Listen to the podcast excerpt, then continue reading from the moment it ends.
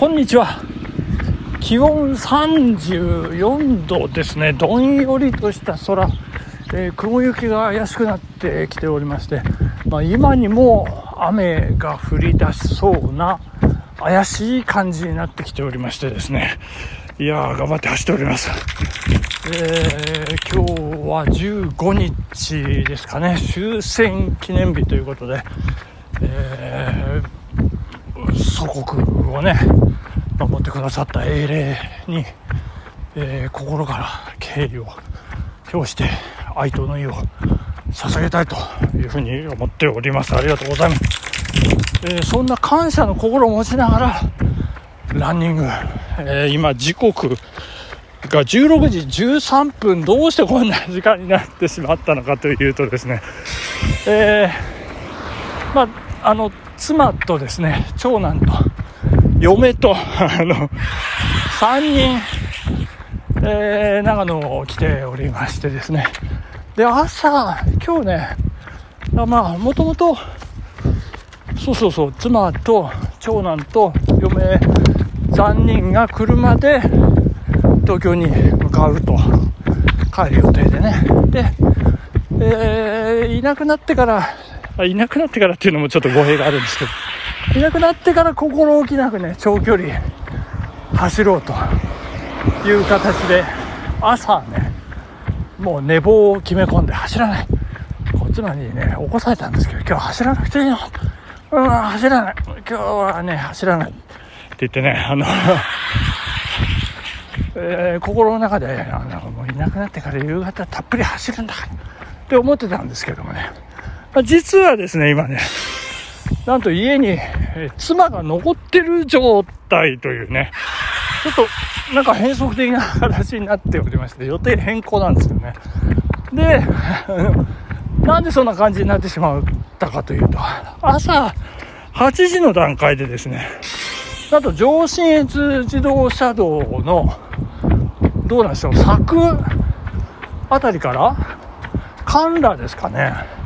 その辺までね、あの、大雨の影響で通行止めっていうね、状況になってまして、いや、どうするどうする、これ解除されるかされないか、台風が来るからもう、あらかじめ通行止めになっちゃってるから、今日ずっとダメかもしれないなっていうことでね、まあ、今日どうしてもこうね、東京に戻らなければいけない長男と嫁という、そんな状況で、で、じゃあもう新幹線だということで、9時過ぎになんか嫁が新幹線のねチケット手配しまして。ほんでなんかあれすごいすごいですね。なんかスマホでペペペペってやってあっという間にこうねあ空席があったからとか言ってあっという間にやりまして。長男は何もしないんですね。あので彼はなんか自分の支払いもしないからとか言って自分のこの腕のアップルウォッチにあここに今チケット入ったみたいだよとか言ってね。なんか偉そうに言ってましたけど。そんなことはどうでもいいんですけど。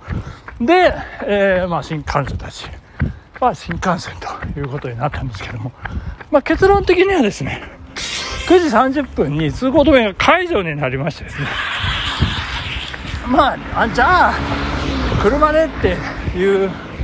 感じなんですけど、まあ、せっかくチケットも取れたしね、早めに移動して、まあ、また止めになっちゃったりする可能性もゼロじゃないからまあこうね大事を取って新幹線でいいんじゃないっていうことでもうついてもうついてると思いますよねであの車であの彼らを送ってあの駅まで送ってその足でね妻と私で、えー、まああの年老いた母一人残してなんですけどあの、戸隠市にね、あの、蕎麦を食べに行きましてですね。いやー、よかったですね。で、今回で、なんとですね、人生初、学ですよ。学、あの、あの、山岳の学って書いて、えー、そ、戸隠そば学という店なんですけど、戸隠キャンプ場の中にあります、知る人ぞ知る、日本で一番蕎麦がうまい店というね、えー、いう触れ込みの店なんですけども、あの、それが本当かどうかはね、私行ったことがなかったんだよ。もうとにかくチャンスをずっと伺ってて。まあ今日行ってまいりましたけれどもね。いやいやそんなそば、えー、の額戸隠そば額の、えー、お話をね今日はさせていただこうと思っておりますんで。ご清聴のほどよろしくお願いいたします。いうとこなんですけどえその前にですねここでお便りを紹介させていただきたいと思います。たけちゃんさんありがとうございます。毎日酒が残ったまま走る男のラジオ。楽しく拝聴しています。来月からは毎日酒を飲みながら走る男のラジオをお願いします。という。ありがとうございました。竹ちゃんさんお熱下がってよかったです。ありがとうございました。いやまあね心配してましたけれどもね。まあこうしてお便りをいただけてね、えー、なんですか、大阪から持ち帰った、えー、お熱をね、息子さんが持ち帰ったお熱、えー、いただいてしまったというようなことでね、えー、まあ良かったですね。毎日酒を飲みながら、ちょっと意味わかりませんけれども、えー、酒飲んだらダメなんですよ、これね、私ね。酒を飲む前に最低2キロ走るというマイルールがありますのでね毎日走る男ルールということで、えー、まあ頑張りますよ、まあ、酒が残ってる二日酔いの時はね、えー、なんとなくあのグレーにしてますけどねえー、まあ、あの、体に引き続き気をつけていただきたい。そしてツッコミも忘れないでいただきたいという竹ちゃんさん、ありがとうございました。で、でですよ。えー、戸隠そば、そばどころ、学なんでございますけど、まあ、結論から言うとですね、どうなんでしょう。普通に美味しかったですね。あのー、えーと、なんでその、日本一うまいという触れ込みかというとですね、あの私があのいつもよく言ってる最高、最高に美味しいって言ってるあのいつもあの飲みに行く蕎麦屋のあの大将がですね、まあ、店主ですけど彼が、まあ、いつも言うんですよ俺の蕎麦より絶対うまいっていうのあそこがね、まあ、いろんな蕎麦食べ歩いてるけどあそこが日本一だみたいなことをねあそこよりうまい蕎麦食べたことがないとかねやたらべた褒めするんですよね。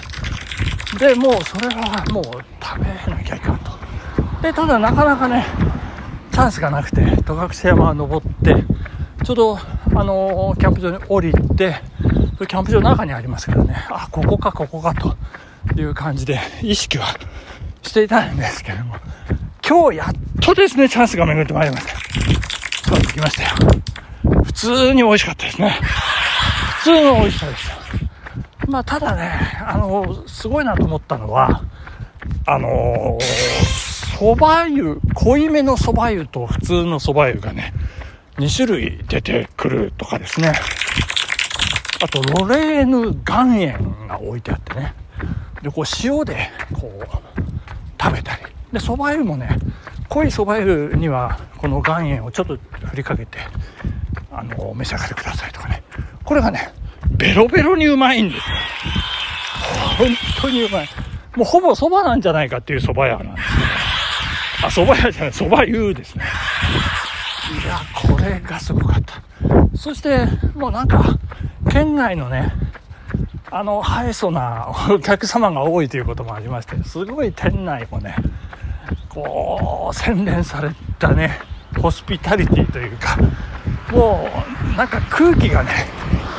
もう、